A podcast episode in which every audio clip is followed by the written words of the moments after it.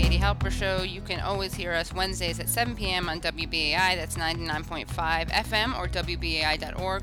Also check us out on SoundCloud and iTunes, and rate us and review us on iTunes.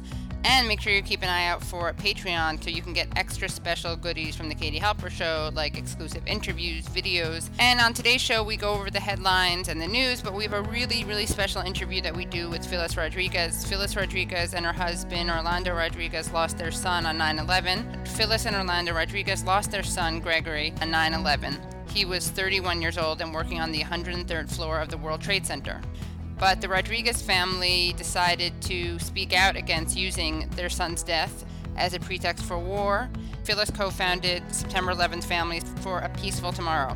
Phyllis and Orlando are also the subject of a documentary called In Our Son's Name, and make sure you go to in our sons name dot com to find out more about that.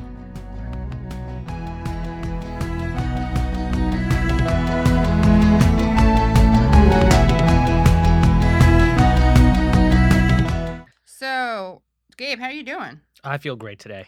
You look great. Thank you so much. He's wearing a negligee. I'm okay. actually, I'm wearing a fun shirt I got in Brazil. Oh, yeah, it is a fun yeah, shirt. And I went, I went down you... there year, years ago before uh, before there was the Zika scare and before the Olympics. Uh, before it was know, cool and yeah, dangerous. Way before. It was, well, I it think was it was always. Da- it was... Yeah, a couple centuries of danger. Yeah, yeah. So, but other than that, you know, things things are going great. Awesome. Well, we're so excited uh, to be joining you guys, dear listeners. And of course, we Sunday was the, uh, of course, marked the anniversary of the attack on democracy when planes flew over the presidential palace in Santiago, Chile. During a U S-backed coup to overthrow the democratically elected President Salvador Allende, ushering in a brutal dictatorship of killings, disappearances, cutting-edge torture techniques, and more under the right-wing dictator Augusto Pinochet. Pinochet, what a cute name, what though. Cute Every time name. I saw that name as a kid, I was like, Pinocchio, I get it. Okay. As a five-year-old, when your parents were reading you. There was, we had a lot. My, you know, know, my mother was an immigration uh, lawyer, yeah. so we had a lot of people uh, fleeing uh, from persecution, disappearances, and torture. Reappearing. Re- reappearing in disappearing the Pacheco household. From Chile and reappearing in the, our house in Washington, D C, offering us empanadas. Nice. Empanadas for um, the Embassy of Empanadas. And, and the thing about the Pinochet thing, it only lasted twenty years. Could have been worse. Could have been thirty. Could have been forty, right? Yeah, twenty years, it's, it's a, a drop breeze. in a bucket. A drop in the bucket, yeah. yeah. You can and sprint through that. You could totally sprint through you know, that if you're just, alive. It's just twenty years that you can't go outside at, at ten p.m. at night because there's a curfew. Right. You know, but a lot of people, some people, some people are late bloomers. They it's have a true. curfew until they're twenty. So these weird people in Chile who like don't agree with our pro Pinochet stance decided that they would um, march to the city's main cemetery in Santiago um, to commemorate those who were killed that day and during the dictatorship. How do you like that transition from our oh. joking around to a march to the main cemetery? Um, and of course, we have a little bit of a scare with um, Hillary Clinton. She did uh, almost stumble when she walked out of a commemoration in Lower Manhattan for nine eleven. And there was a lot of confusion after that, too, because people thought she, uh, at first they released uh, a press, press release said that she uh, was suffering from allergies. Right. And I understand that because I have allergies. Sure, yeah, yeah. I never faint from uh, taking too much Benadryl, but okay. Right. And then, what, and then afterwards... We all have different immune systems, right. Yeah. Yeah. Then it came out that it was, she flip-flopped on that. She totally flip-flopped on that. In fact... Listen, I don't think there's anything wrong with her. Those, I think there's so many crazy conspiracy theories about the, what's it called, the um, catheter. Um, I actually think that Michael Moore was dead on. He he tweeted, well, pneumonia, that's serious. Campaign kept it hidden Friday, Saturday, Sunday. No wonder the crazies get traction. Dems are pros at losing elections. Sadly, Dems do win elections. Um Unfortunately, although slightly better than Republicans. Uh, uh, no, I don't think it's a big deal that she got pneumonia because, uh, I mean, she's on she's on yeah. the move. You're, you're on tour. I get I've gotten pneumonia before I get it. I hope she takes care of herself. Some of my best friends get pneumonias. Dude, Jim Henson died from pneumonia. See, okay, right, one yeah. of my favorite people in the whole world. That's really terrible. Died from to, working too hard. No so self care. He needs no to do more self care. So Hillary, self care. Self care. Yeah. So she was. The thing is that she she almost stumbled when she was getting into a van. She left early. But the major thing is that she had said that it was allergies. She needs to just come out and say, I have pneumonia, but she lets Trump frame it. You know what I mean? He, she lets him frame the debate. But this is something that no one else has reported on, okay? Well, they report on the story, but not the, the spin I'm about to give it. New York Senator and Islamophobic hawk extraordinaire Chuck Schumer has also revealed, guess what he has?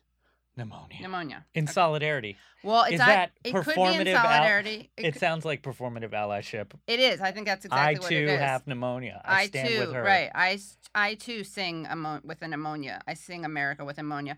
Um, and everyone's been making fun of him for doing that because it seems like a pathetic, oh, we all have pneumonia. You have pneumonia. I have pneumonia. At first, you know, they came for the ammonia sufferers, and I didn't say anything because I didn't have a pneumonia. That's That reminds me of, like, when one child, unfortunately, this is sad, but, you know, in an elementary school, a child might have, uh, like, cancer or mm. something, and then they, they, they lose all their hair because of chemo. Oh, and then they sh- the kids shave their and hair. And then everybody oh, else shaves yeah. their hair in solidarity. I think I figured something out, guys. Ready?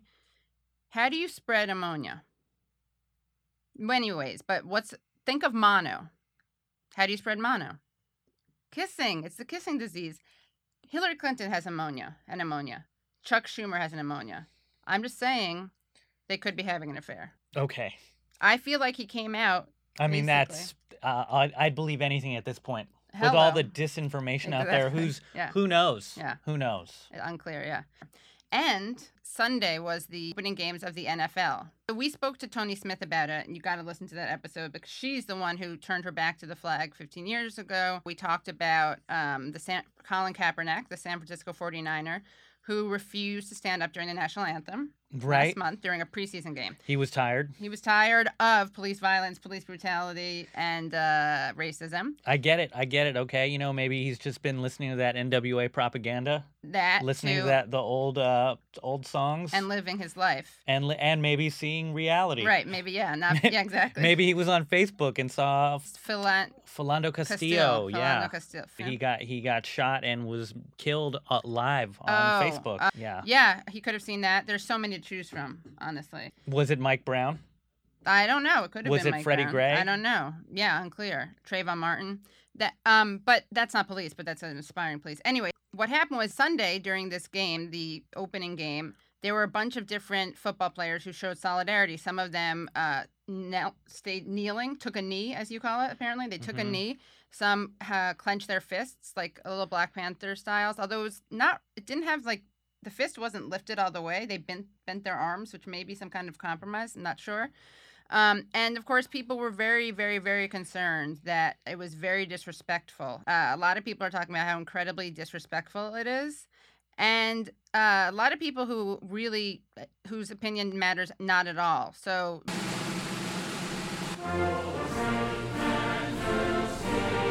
Rob Lowe tried to make himself relevant again by tweeting, "Dear N F L, any player who wants to boycott the anthem on nine eleven should be asked to remain in the locker room until kickoff. It's not their moment." Thank you, Rob. Uh, it's your twenty seconds wow. of fame again.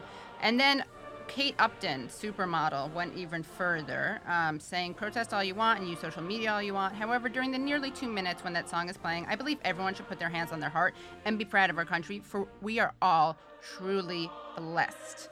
And then she says this really great thing. She goes, "Recent history has shown that if that it is a place where anyone, no matter what race or gender, has the potential to become president of the United States. We live in the most special place in the world and should be thankful." So I like her because basically what she's saying is, like, not only should you not be protesting during this time period, um, this time, you know, these, whatever, the two minutes the song lasts, but what's the deal? Why are you protesting with a black president? I had this image of her traveling throughout history and being like, "Excuse me, Rosa, I get that you're tired and that's fine, but I'm trying to get to an appointment, um, and uh, this the... bus is, needs to not be delayed by that. So anytime that I'm, once I get off, about six minutes, once I get off, it's all yours." And, and to all the people who say that, you know, nothing's more disrespectful than not standing during the Pledge of Allegiance, that in itself is really disrespectful to say, because you're basically saying someone not standing up is more disrespectful than lying about the war, sending uh, the troops to kill and die based on lies. If you care about the troops, is the priority really being up in arms about someone sitting down during the national anthem versus, like, slashing veteran services and veterans benefits? Yeah, make, you know, these vets, they need the services. They need the benefits. Stop slashing they, those. Stop slashing them, yeah. If if anything, nine eleven is the best time to, to not stand up, because that tragedy was totally co-opted and used to justify more war and killing. And, and it's not that it was just used as a pretext. Like, it, they lied about it. The United States knows that Iraq has weapons of mass destruction. Any country on the face of the earth with an active intelligence program knows that Iraq has weapons of mass destruction. There is no doubt that Saddam Hussein now has weapons of mass destruction. There is no doubt that he is amassing them to use against our friends, against our allies, and against us. The war on terror, is, you can't distinguish between al-Qaeda and Saddam when you talk about the war on terror. The choice is his. And if he does not disarm, the United States of America will lead a coalition and disarm him in the name of peace. I still can't get over that Ari Fleischer said in two thousand nine that we couldn't risk um, Saddam Hussein attacking us again. Joining me now, Ari Fleischer, former White House press secretary. But after September eleventh, having been hit once, how could we take a chance that Saddam might not strike again? That was three years after Bush admitted that Saddam actually had nothing to do with it. The idea is to try to help change the Middle East. Now, look, I did, part of the reason we went into Iraq uh, was, uh, the main reason we went into Iraq at the time was we thought he had weapons of mass destruction. It turns out he didn't. Get on message. Ari Fleischer is one of my favorite people because he tweets every year on September eleventh. He likes to tweet about it, like a kind of blow by blow, moment by moment thing. Not live tweet, but a no, commemorative, exactly, uh, commemorative, a commemorative yep. live tweet. I want to trade him as a Jew. I want to trade him. I'll take Charles Manson if there's like a draft. Yeah. I don't want him in. I, he's the worst. I mean, we have Netanyahu too, but anyway, yeah. Ari Fleischer is just. I don't know why he's he he's able to leave his house. Like, he should be ashamed. People should be throwing stuff at him. I don't know what. Um, what could he? Th- uh, yeah, we're, I don't know where he. I don't know where he lives. I don't know neither. What he does now. But we could find out. We could organize. A, a could picket. Someone who listens to this, uh, you know, just p- put in the Facebook group yeah, where exactly. where Ari lives. We exactly. we need to know. Someone on Twitter did a marry, F word or kill. Have you heard about this? Yeah, I mean, I, you know. I, look, I don't, I don't, I don't need to say anything about the man. Well, we all know that he's a terrible human being. Hold on, I just want to. We should do he's something. A, he's a he's a dumpster fire. I don't know what that means. We should do something. I mean, think about a dumpster, then think about it being on fire. And that's who wants pleasure. to be around that. No, I know, and he smiles. But okay, marry, um, let's say marry, sleep with, or or um, v- vaporize, because we don't want to say kill. You know me, man. I keep I live a clean life. I'm pious. So who would you I'm do a celibate with human Mad- being. Madoff, Bernie? Because when I said I want, I said on Twitter that I want to trade him for like tr- for a bad non-Jew, and someone tweeted at me, um, M F, you know, Mary, blah, blah, blah. Madoff, Bernie Madoff, Fleischer, and Shel- Sheldon Adelson. Which one of those would you? That's your that's your three? I say that no, he gave the, that to me. Yeah, I say that Madoff is like way. I mean, he's a he's a, a an angelic stud compared to Fleischer and Adelson. I mean, what's what's wrong with a little uh, white-collar crime? Yeah, compared to... I mean, he was in jail, but this guy has way more blood on his hands, Ari, Ari Fleischer. He should be ashamed. I hate that he's accepted. He and Kissinger should be on an island somewhere making out. That's the best punishment ever. Just, making dr- those just two... drinking daiquiris, yeah. Giving each other foot rubs. Oh, my God. Yeah. So now um, we are going to call Phyllis Rodriguez, who lost her son on September eleventh and who's become a major activist and organizer for peace and reconciliation. Uh, tragic what happened to her son. And um, there's a documentary. The movie is called In Our Son's Name. And what I really loved about it was that it was it, was, it offers a counter narrative to, um, you know, what we have heard about with September eleventh, and also offers us uh, an alternative to um, sort of a vindictive um, foreign policy that uh, punch, punches back at the wrong people. Right, and creates more of it, right? I mean, right. They always talk about how what radicalizes people often to become terrorists, this is an oversimplification, but is seeing drones killing innocent people. Like, that's a pretty good way to... Make a make an enemy yeah. for life. Yeah, how to make uh, an enemy. In blow, blowing up all these innocent people yeah. at a wedding in Afghanistan. Exactly. And it's interesting because um, Phyllis and Orlando, they're not just against the war in Iraq, but they were they opposed invading Afghanistan too. Right. Um. So yeah, it's a it's a great movie. If you've got a chance to see it, uh, do that. Yeah. When I came into the building from my walk, the porter in the building said, "Oh, there's a big fire at the World Trade Center." And I ran up the stairs to the fourth floor where we lived. turned on the answering machine. There was the message from Greg, and he was in the North Tower. And the message said, "There's been a terrible accident at the Trade Center. I'm okay." We went through the motions of going to the hospitals where there were lists and still had hope that he was somewhere in some emergency ward. But I think we knew by the end of the day that something was wrong, that we wouldn't admit it to ourselves, but we had a uh, this hunch that, that he had died. So we had about thirty-six hours to not have to accept it, but for it to be there waiting in the wings as kind of a growing conviction, but we'll hold out. So that was the beginning of a, a new mode for us. But now that war has been declared on us, we will lead the world to victory. This enemy attacked not just our people, but all freedom-loving people everywhere in the world. No cave is deep enough to escape the patient justice of the United States of America. We had been talking about what we thought the political implications of this would be. Our government was going to probably react in ways that we would not ascribe to. I think on looking back, it helped us handle the grief in a sense, because we're trying to make sense of why this happened.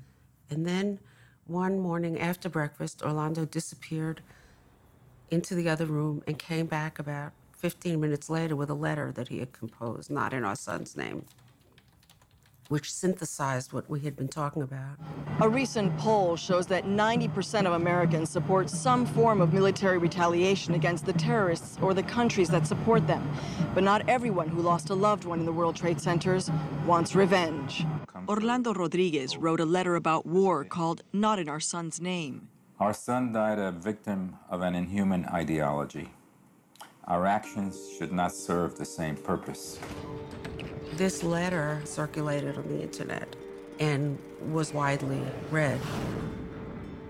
So we started getting feedback from people we never met or heard of. We got hundreds of letters in the mail because people looked us up, looked up our addresses from other countries. And we were approached by human rights groups, by groups that work for nonviolence and against the death penalty, and peace groups. But what about so many Americans who feel helpless and angry if the U S doesn't strike back? When I hear thoughtless talk of showing them how strong we are, I feel that I see people like my son, who just happened to be at the wrong place at the wrong time, dying in other lands. And that hurts me. We are going to call Phyllis Rodriguez. Hi, Katie. Hi, Phyllis. How are you? Good. Thank you. Um, so we're here, and my co-host Gabe Pacheco is here. So Gabe. Hello. Yeah. Hi, Phyllis. So thank you so much for joining us, Phyllis, and for coming on to the show. And it's my a, pleasure. It's a real honor to have you on. Um, you lost your son, Greg, on nine eleven, and in the World Trade Center. You and your family has have been really incredibly inspiring. So many people who didn't lose anyone in, in the on nine eleven were so gung-ho about invading Afghanistan, fighting war in Iraq, and yet you and your husband, Orlando, and your daughter, Julia, had a very different response to that. Yes, yes. Um, well, Orlando and I have always been uh, socially aware, politically aware. And very soon uh, after the attacks, we realized that this was going to be a big political um, issue. And we, you know, by the second day, we were afraid that our government was going to start dropping bombs on Afghanistan um, in retaliation. Somehow, through the shock and everything, we realized that we had a strong voice as victims, uh, a victim's family member, because um, somehow in our country, the culture is one of violence and vengeance. And that's the common, uh, the common assumption, mm-hmm. that if someone in your family was murdered, you would want to punish that person the to the ultimate, even if it meant the death penalty. Um, but we don't want that. And we realize that because we're victims, family members, we might have be listened to more. So on the third day after, Orlando wrote a letter called Not in My Son's Name. We had hoped it would get into the New York Times as an op-ed or a letter, but um, it ended up circulating on the internet instead, and then the Times wouldn't publish it, um, which was just as well because we think it got more attention this way. And it did two things. People have told us it gave them a feeling of hope that there wasn't only one response, and it also uh, created the opportunity for us to be connected to other family members, victims' family members around the country who felt as we did and had either written pieces or had appeared in media or demonstrated against the war. That was a wonderful thing because we eventually formed nine eleven Families for Peaceful Tomorrows, which still exists today and has various projects regarding things that have directly come directly from the attacks themselves. I have always admired people who who did this kind of thing in the past, and I'd always say to myself, how brave, I don't know if I would be able to do it myself, like the uh, parents of a murder victim sitting with the offender's family in the court and then appearing together outside the court to the media. Um, you know, seeing that we're we're all human and we all are capable of doing some bad things, but um, we hope we won't. And when someone does, we try to see beyond that what made them act that way. So in the, in the film, you talk about how you had an, an emotional response and an instinctive response of wanting to forgive or of forgiveness. And did you ever feel a desire to that, that bloodlust, that vengeance that you clearly did not pursue? But did that even flash into your mind or into your heart? Oh, absolutely. Very strongly. Um, I think it's a natural response to uh, an occasion like this. Uh, the difference is that I wouldn't act on it. But of course, uh, angry, um, fantasies of vengeance, um, anger, anger.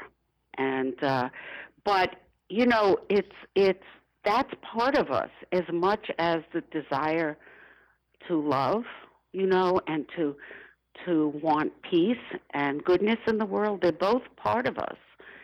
And I think what matters in the end is how we act.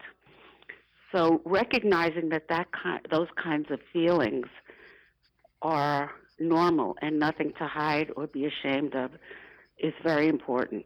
Uh, what has and, and I'll tell you, in, in the first year, uh, I vented my anger against George W. Bush. Ah, interesting. Okay. Yeah, it, he was a safe target because right. He was doing so many horrible things. Right, and there were no hate crimes being committed against um, white Texan men. That's right. Not at or that moment. Or being rounded yeah. up in detention centers, exactly. Right? If only, yeah. yeah. So, uh, and, and also the, sort of your path of um, looking for, seeking forgiveness and looking to uh, increase peace in the world led you to uh, partnerships with um, like the... the families of some of the perpetrators or conspirators around nine eleven? Well, not not some of the, well, the nineteen people who the um, hijackers all died. Correct, yeah. And, and they all were from the Middle East. Um, we never tried to contact them. I, if it had been offered to me, I would have jumped at it.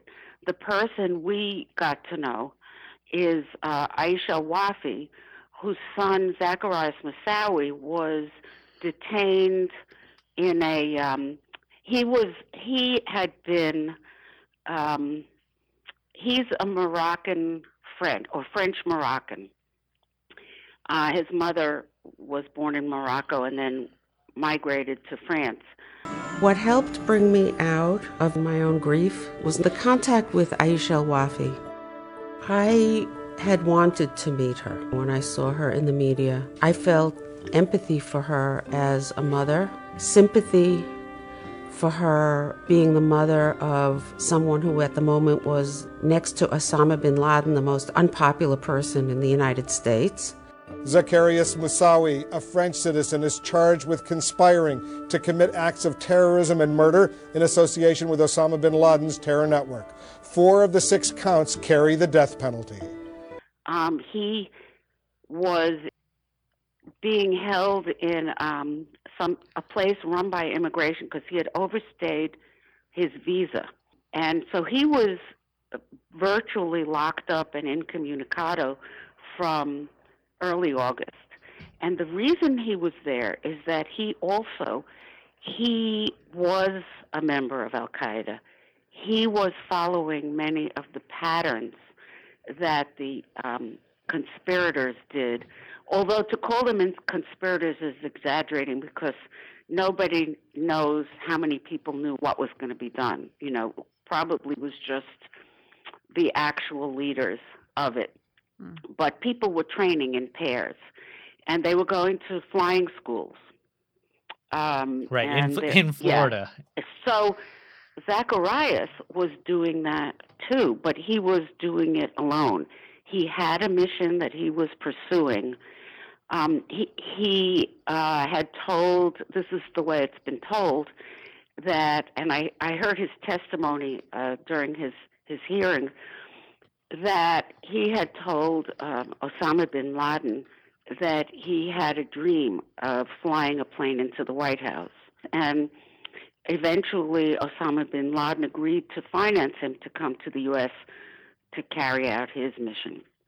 Now, when he was in a uh, jet flying school in Minnesota, in the Twin Cities, um, they were learning to, it was it was by simulation, so they were learning to take off and land jets.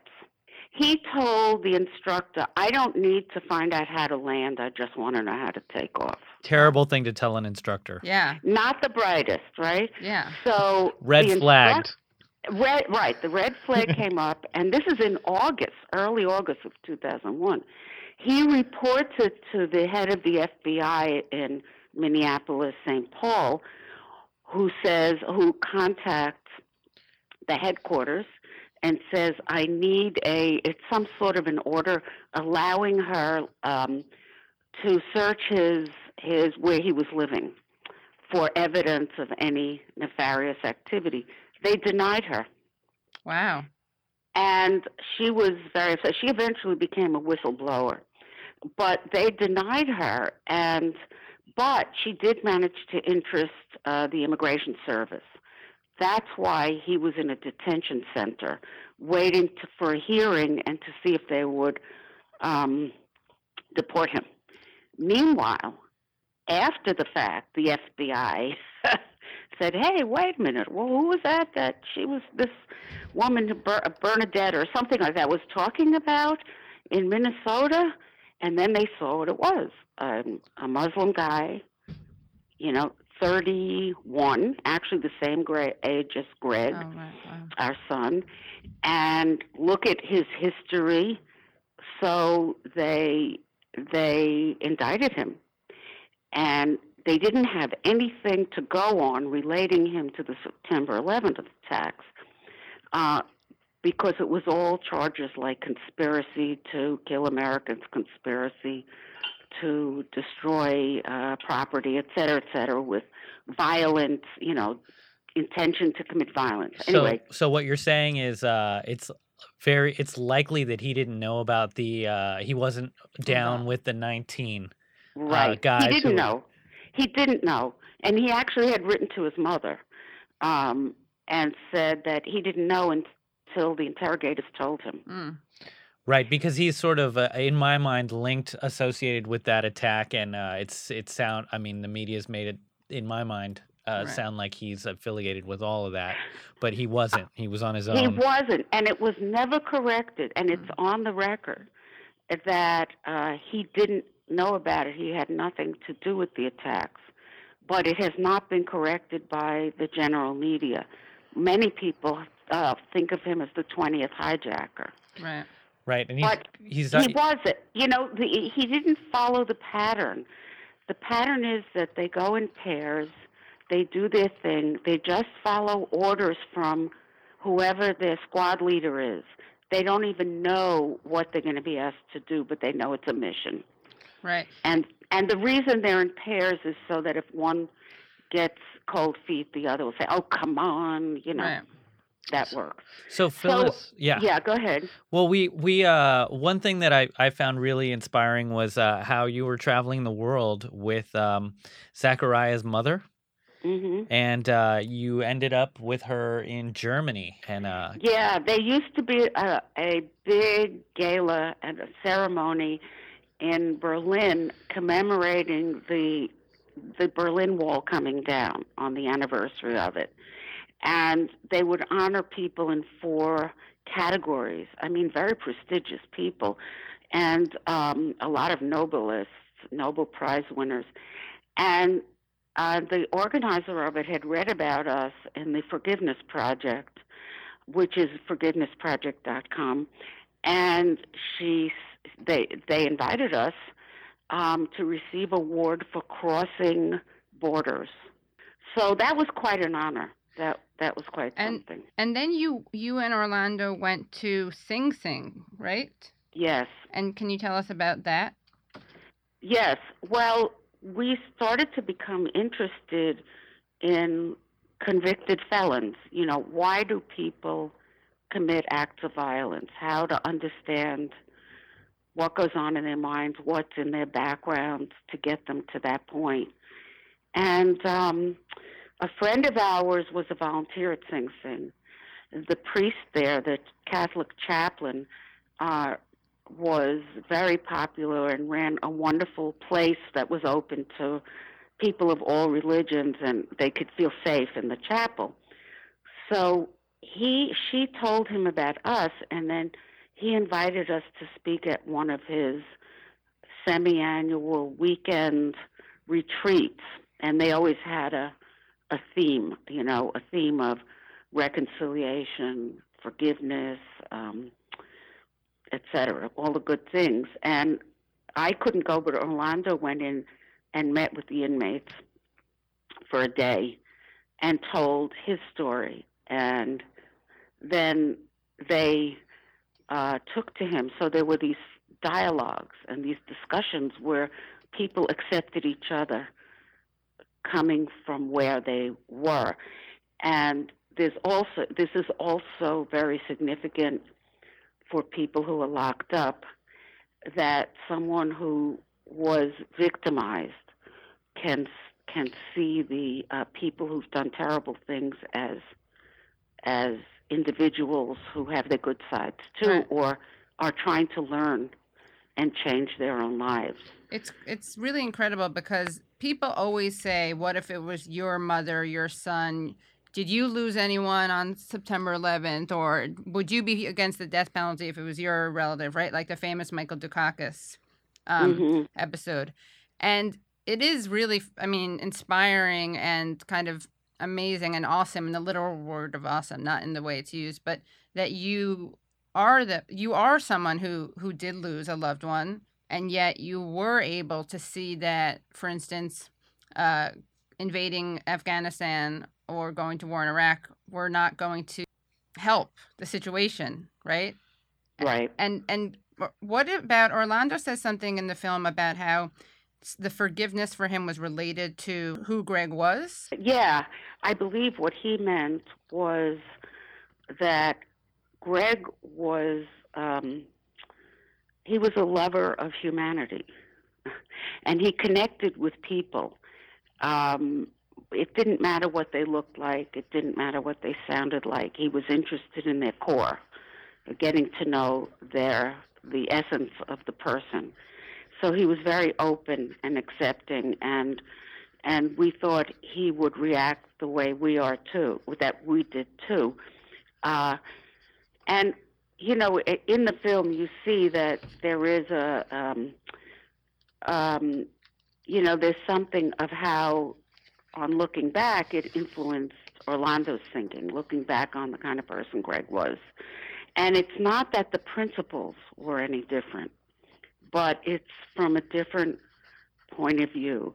Um, so meaning that you want to understand, and you don't want to be you don't want to be eaten up by your own anger and bitterness. Right. Well, what are what um, are? And I want to say something, if I may, about the word forgiveness. Um, I don't believe in forgiveness as just a word, because it means thousands of different things to thousands of different people. And the Forgiveness Project, which was started by a British journalist, has dozens and dozens of stories to, of people who who found a way to either forgive or not for mm. something terrible that had happened to them.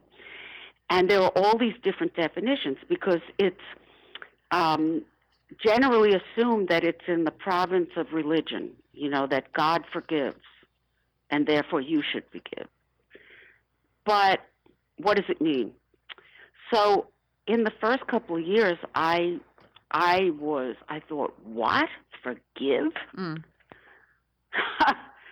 What are they talking about? I heard speakers, you know, murder victims' families for reconciliation and whatnot. I thought, I, I could never do that. But then, starting to think and reading, and I found definitions of forgiveness that I could identify with. Um, for example, one woman says, for, forgiven, forgiving is like chemotherapy.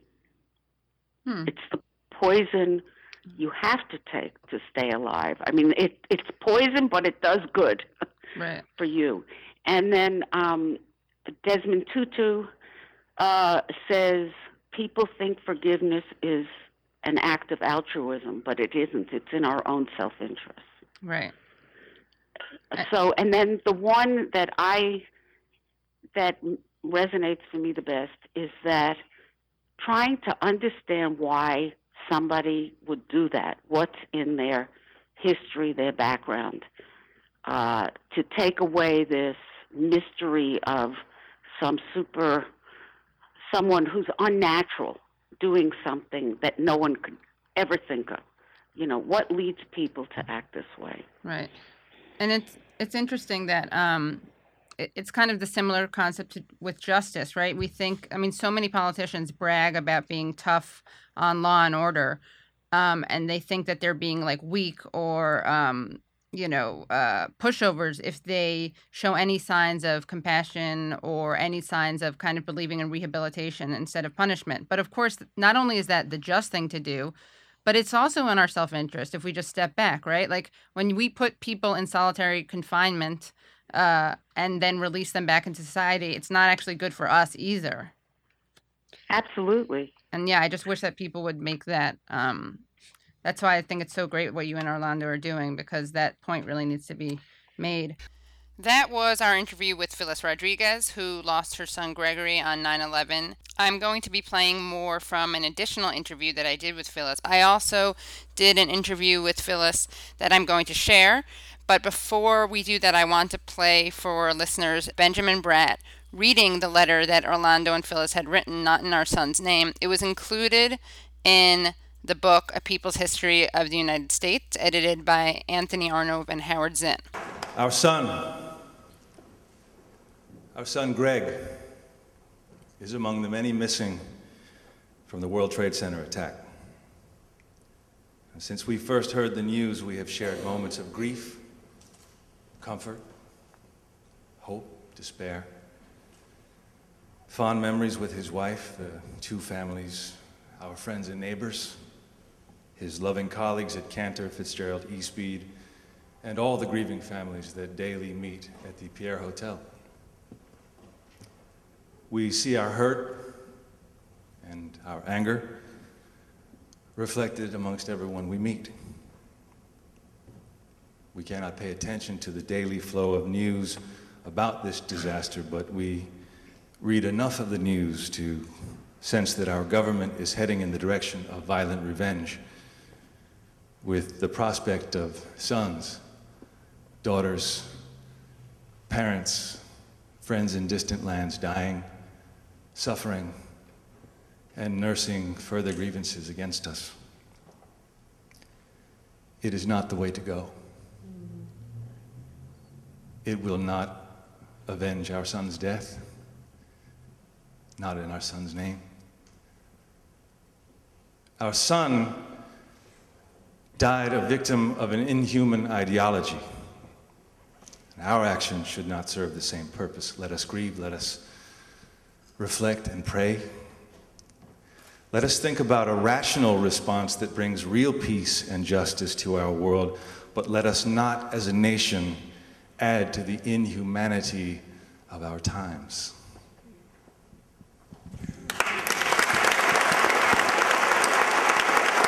That was Benjamin Bratt reading Phyllis and Orlando Rodriguez's letter, Not in Our Son's Name. Now I'm going to be playing some of the extra interview that I did with Phyllis. Once it was evident that our government was going to start bombing innocent people, I was very angry. And when the, when the uh, even before that, the Patriot Act was formed, our nation had an opportunity in the beginning to do a lot of positive stuff.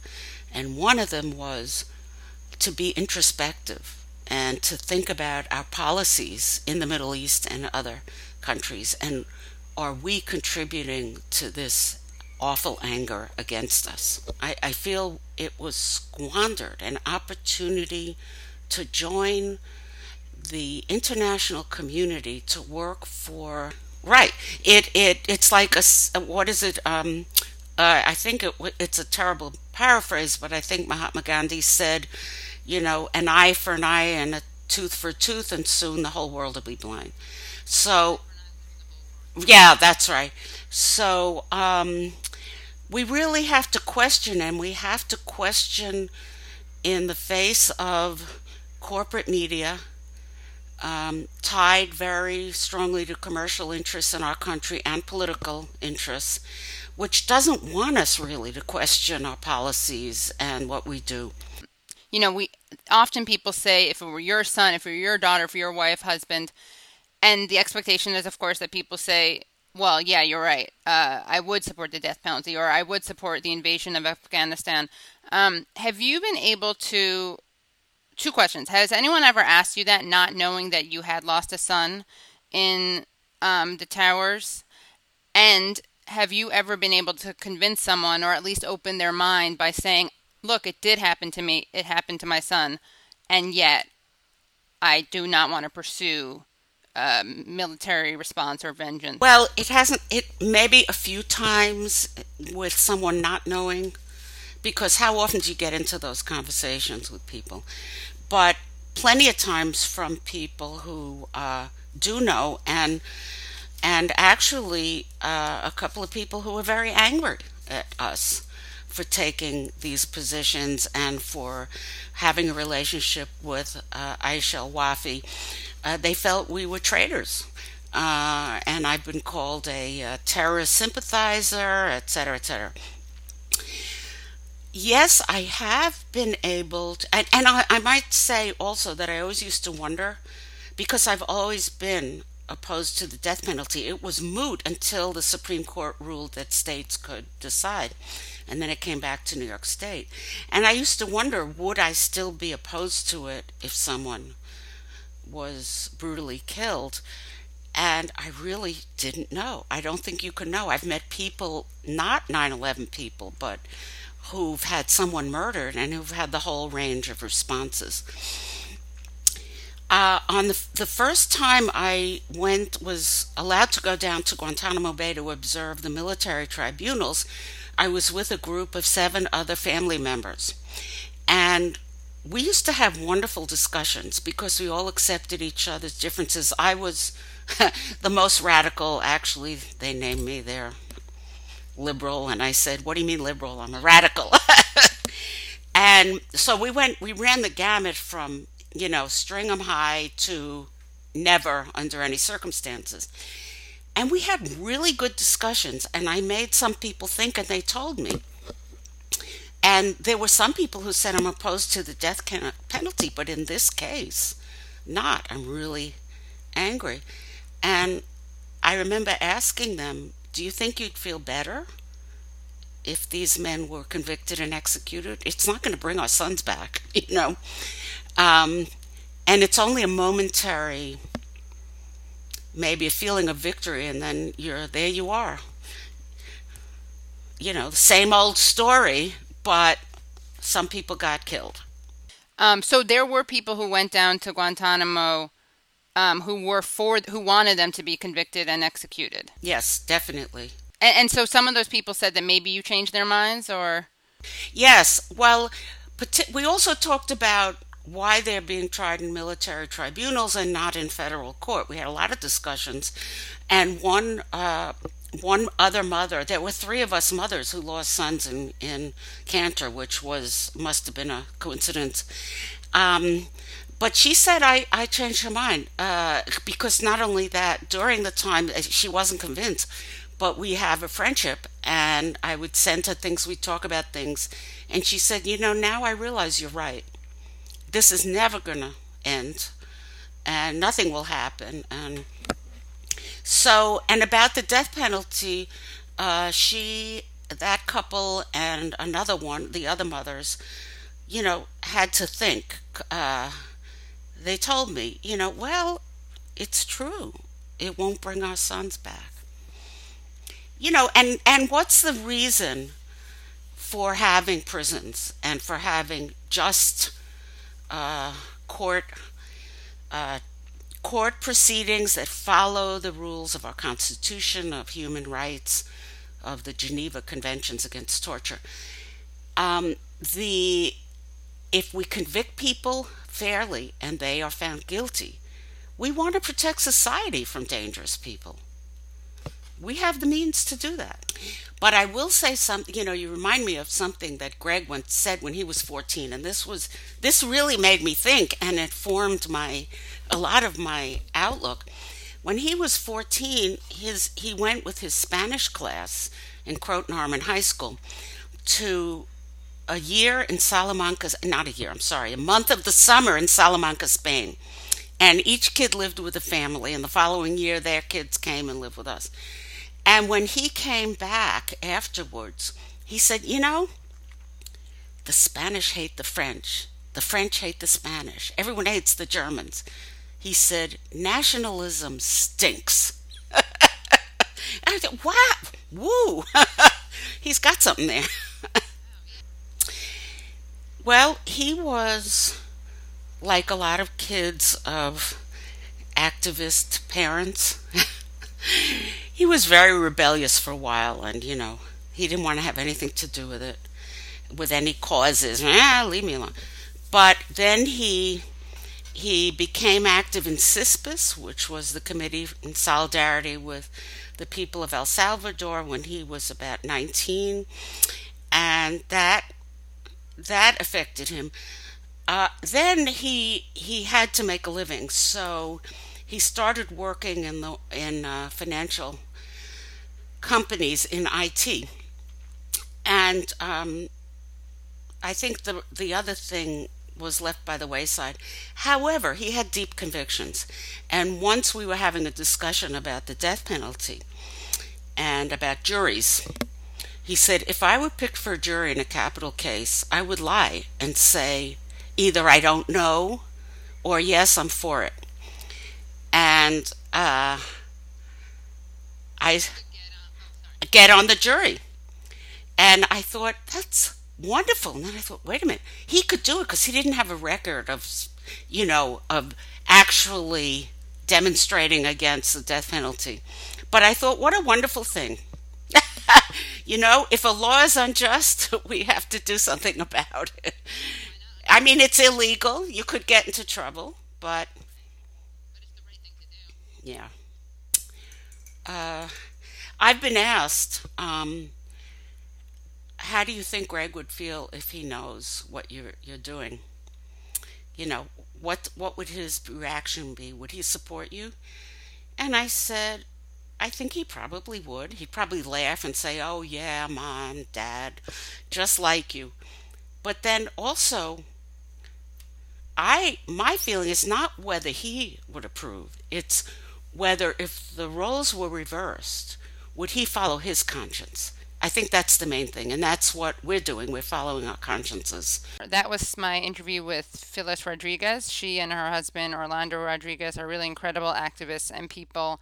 And Phyllis was just talking to me about how she's turned the grief over her son's death into fighting for peace and reconciliation and justice and against militarism. I'm going to be posting even more of that interview. Make sure you go to the katie halper show dot com and the Katie Halper Show Facebook page, and I'll be posting the rest of it. Make sure you also go to in our son's name dot com to find out more about the documentary about the Rodriguez family, and check out September eleventh Families for a Peaceful Tomorrow. You can always hear us Wednesdays at seven p.m. on W B A I, that's ninety-nine point five F M, or W B A I dot org. Also check us out on SoundCloud and iTunes, and rate us and review us on iTunes. And make sure you keep an eye out for Patreon so you can get extra special goodies from The Katie Halper Show, like exclusive interviews, videos. We will see you again next week. And you can look forward to some upcoming interviews with Glenn Greenwald, Jim Hightower, and Ben Jealous.